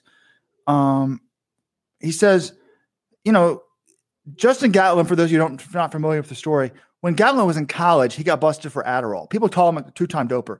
He was on Adderall for legitimate reasons. He has a learning disability, and everyone acknowledges that if he just got in TUE, he could have been on Adderall. But he didn't have that, so he was banned. And then he was later banned for testosterone and got an eight-year ban, which was reduced to four. But anyways, Abrahamson says no one knows exactly what happened, or at least has come forward to explain. Gatlin never intentionally tried to cheat, and a voluminous record on file in federal courts in Florida makes that clear. That statement is not true. I went back and read all the case files on the Gatlin case, and the, the judges, CAS, they never said they never said that Gatlin never intentionally tried to cheat. They did say he did not intentionally try to cheat in the first time when he had the Adderall and that was debating. The, the, the Adderall thing was only significant was how long would his second ban be for? Four years, eight years, or lifetime? But the, the, the, the, basically, he had external testosterone in his system. We know that he did that. The question is, how did it get in the system? It's the same thing as Shelby Houlihan. How did it get in her system? And one of the judges, it was actually a split decision, two to one. The one that disagreed with, I think, the four year ban, wanted more or wanted less for Gatlin, was saying there was three there's three scenarios how he got in there. One, he cheated on purpose. Two, he was sabotaged. Or three, a coach gave it to him without him knowing it. This judge said, I think they're all equally likely. But no one, even the De- Gatlin defender, who was his third judge, said that there's a volume in record saying he never intentionally tried to cheat. They, the other two judges said, we don't know how he got in the system, but he's got his exogenous testosterone in his system. And when you're a world class sprinter, you're banned for that. And by the way, let's be honest, he was coached by Trevor Balco. I mean, by by Trevor Graham who was the head of the Balco scandal. So the idea that Graham or somebody wasn't, I guess he could have been sabotaged, but the idea that he wasn't on testosterone isn't true. So Gatlin has never come clean. I don't understand why Alan Abrahamson is asking Shelby Houlihan to come clean. Yeah, I think that's a fair point, Robert. Look, Shelby's defense would be, why the hell would I come clean if I, you know I never did this? I did. I'm not guilty. Why would I admit I cheated? And again, I think it's fair to say look, I you know many people will read the details of the case. They'll say there's really no good explanation for how she could have ingested this without intentionally cheating. It seems you know as the AIU outlined as the CAS accepted that would have been a very would have been unlikely for the explanation she provided to be accurate. But at the same time, like I don't know if you're Shelby Houlihan, I, I if you if you didn't do it, you don't admit to doing it. There's like I'm fine. I don't think you should be ripping her for like not coming forward. Like she's genuinely maintained the entire time she didn't do it, and he's willing to say, okay, it was in her body, therefore she had to have intentionally cheated. Whereas Justin Gatlin, he is def- he was also banned for four years, also ruled to have a prohibited substance in his body. He, I don't know if he maintained he's never cheated. He hasn't really been forthcoming about this, but if he, he's she he doesn't have to come out and just admit it and come clean, whereas she does. It, it seems like a double standard. John, I'm a history major. Inside joke for those of you guys who know the history of Justin Gatlin. But I think people are getting one thing wrong here. This burrito story, everybody focuses on the burrito story, and it, the burrito story could be wrong, but that doesn't mean Shelby was intentionally doping. She could have taken a tainted supplement or something else. There's other possibilities that these that the Nandro could be in her system besides the burrito story. So Alan isn't acknowledging that. Maybe she's not a conscious doper, but she took a tainted supplement, and maybe she shouldn't be taking these supplements. Like the full story isn't out there. So that's one thing. And from her perspective, let's say she's innocent, doesn't know how this got there. She, she tries to figure out what she ate. There's no debating she ate at this kind of sketchy burrito truck the night before. She's heard of tainted beef, and she's like, well, it's got to be this if she didn't consciously dope, you're looking for answers. I, of course, would go to the food I ate the day before. It's a kind of a huge coincidence that she ate at one of these burrito trucks. And yeah, Justin Gatlin has never said the full story. What was Trevor Graham doing? There's so much more that we don't know. But I am open to athletes. I, I have no idea if Justin Gatlin consciously took something on purpose. And Guys, there might be another big doping scandal coming out. Have you guys seen Ray's TV? Ray's Take? Oh, if that was called Ray's TV, his Twitter his Twitter handle. Oh, I thought it was Ray's Take. Never mind. Weldon's right. R at R A E S TV. Ray's TV. Former- Ray's Take TV. That's what it is.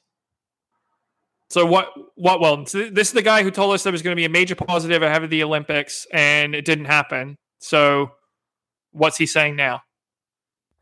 This is Ray Edwards, former 10.00 sprinter. Blessing Okagbare did get popped at the Olympics, John, but I thought he said a U.S. sprinter. I don't think that's who he was referring to. And I know CJ Ujah got popped as well, but he I was listening to his videos last night. He was saying that he said a couple days before CJ is about to go down. He didn't say the name, so he he he made it sound like Blessing and CJ he both anticipated, but he may have been wrong about one before the Olympics. On his YouTube channel last night, he claims that there's been an FBI or federal government raid in the United States that someone who was popped this winter started singing. This summer, excuse me, started singing. And the premise was that this athlete didn't know that they were on something. The coach or agent he says coach, agent, shoe company. He puts those three together, which is interesting because I don't know the sprint world. And apparently was given something.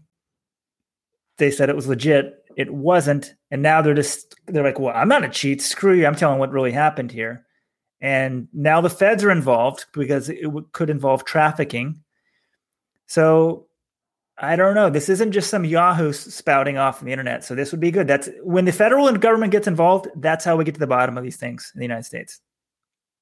Well, I'd like to see this actually come out as opposed to speculation on this these videos. When he spec like you can speculate and say someone's going to get popped, and then take credit for breaking it afterwards, even though you didn't actually name any names. So I don't know. This is obviously a major story if it does come to fruition, but I just like to wait to hear more. By the way, the Twitter handle is at Raes TV, R A E S. Excuse me, at Raes Take, R A E S T A K E. One thing about the Houlihan thing, so you have to be. I actually think under the current rules, probably the, the Court of Arbitration of Sport got the decision right in the sense of she's supposed to show with a greater than 50% probability that it came from this truck, which is almost impossible. But um, I don't know. Like, did Ajeé Wilson and them show it was a greater than 50% possibility. I don't think they did. I think they showed that it was a, it was possible. And, you know, USA T- DA is, is just um, more likely to let you off than, than, than the other people. So I'm not saying she's clean. I'm not saying she's dirty, but I, I think that, I don't know. I, I thought that, column was just like a disgrace and had to make it racial too. It's like a white one thing. No one thinks a white person could do this. Like, I don't think her race has anything to do with this is where who you associate matters. Justin Gatlin stuck with Trevor Graham after the Balco stuff came out. Justin Gatlin was popped after the Balco entered the stuff. Trevor Graham was linked to that stuff. Now, not all the bands and stuff had come down, but there was enough smoke to think twice about this. And he stayed with Graham and then eventually got banned from the sport. Houlihan was with Jerry Schumacher, and there's been no doping allegations against Schumacher. Now, some people say, oh, Schumacher's guys at one point went to Dr. Catlin or Dr.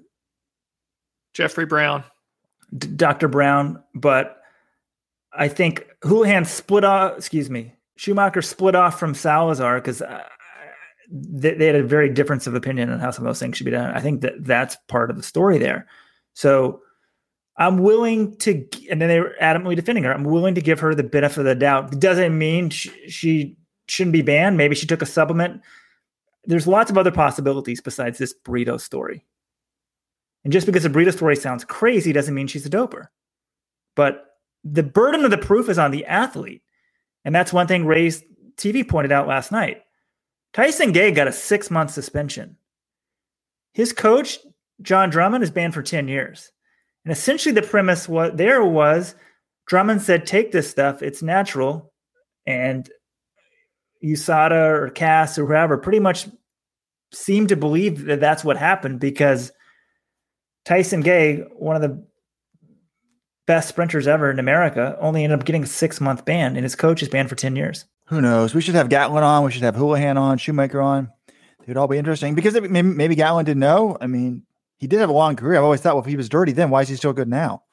Is he still doping or to help him long term? Or maybe he was actually pretty damn good without doping. I mean, if you go back to Ben Johnson, he's like, I, I wasn't on the steroid I was popped for. The whole sabotage thing, I'm believing more of, which would, could get us back to Alberto Salazar, but I won't go there right now. Okay, yeah, it seems like we're talking in circles at this point. Anything else for this week, or I think we're done here, boys. Robert, it was great to have your voice back. You know, threatened to go off the rails early, but we stuck. We we got the train back on track. We took it through to the end of the podcast. Glad you're still here, Robert. Hopefully, I'm here next week after you guys play the rant that I had and when I threatened to quit the job. It made the Bill O'Reilly rant on YouTube look tame. VIP subscribers, that's coming up next. I hope I'm not so embarrassed that I show my face next week. Also, if you're with a hedge fund and have a lot of money, I think that we should please contact me. I'd like to go into a joint venture. I want to buy the Jungfrau Marathon in Interlaken, Switzerland. it was held last week. This is a race with a 1800 meter elevation gain. That's more than a mile. So I think that we should I should find a marathon where we do a mile high, just do a one mile, the mile high marathon. You go up one mile. I think it would sell well. A lot of people would do it. Sounds kind of crazy. Yeah, that's silly. Get put the money towards hosting World Cross in the United States next year. That's what the hedge fund billionaire should really do. Chris Lukasik, please call us 844 Let's Run 844 538 7786. Actually, the on guy, what's his name? Shit, if, if his company's worth $6 billion, we're going to be sending you, first of all, a higher bill than what we charged you to be the official shoe of Let's Run this summer. By the way, if you are a shoe company exec, instead of like paying C teamers like six figures a year, I want someone to become the official shoe of Let's Run. Looking for a multi-year deal, please contact me, Robert at Let's Run.com.